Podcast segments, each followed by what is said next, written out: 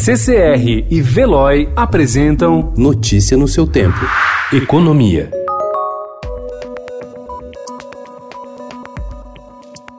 A dificuldade para recompor o caixa nos próximos meses, como reflexo da forte retração econômica provocado pelo coronavírus, deve levar um maior número de empresas a pedir proteção da justiça para não falir. A previsão de especialistas é que o volume de pedidos de recuperação judicial possa atingir patamar recorde. Levantamento da consultoria Álvares e Marçal, com base no histórico de pedidos dos últimos anos, fala em mais de 2.500 empresas nessa situação. Um efeito imediato do novo cenário econômico decorrente do coronavírus tem sido o aumento dos pedidos de revisão dos planos de recuperação judicial e de ações para adiar pagamentos. Nas últimas semanas, algumas empresas já seguiram esse caminho, como é o caso da Livraria Saraiva e da Biofest Medicina e Saúde. O movimento deve crescer bastante nas próximas semanas, como afirmam especialistas.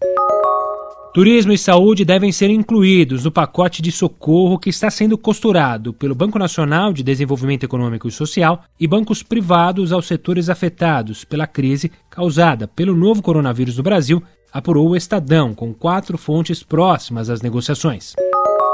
Para fazer caixa e garantir a liquidez durante a pandemia do novo coronavírus, as companhias brasileiras com ações negociadas em bolsa estão reduzindo ou adiando o pagamento de dividendos bilionários para seus investidores. Uma projeção feita pela consultoria economática aponta que a previsão de pagamento de dividendos esse ano chegava a 119 bilhões de reais, um valor recorde, com crescimento de 13% em relação ao ano passado, sem levar em conta a inflação. Mas a crise provocou provocada pela Covid-19 derrubou definitivamente esse movimento.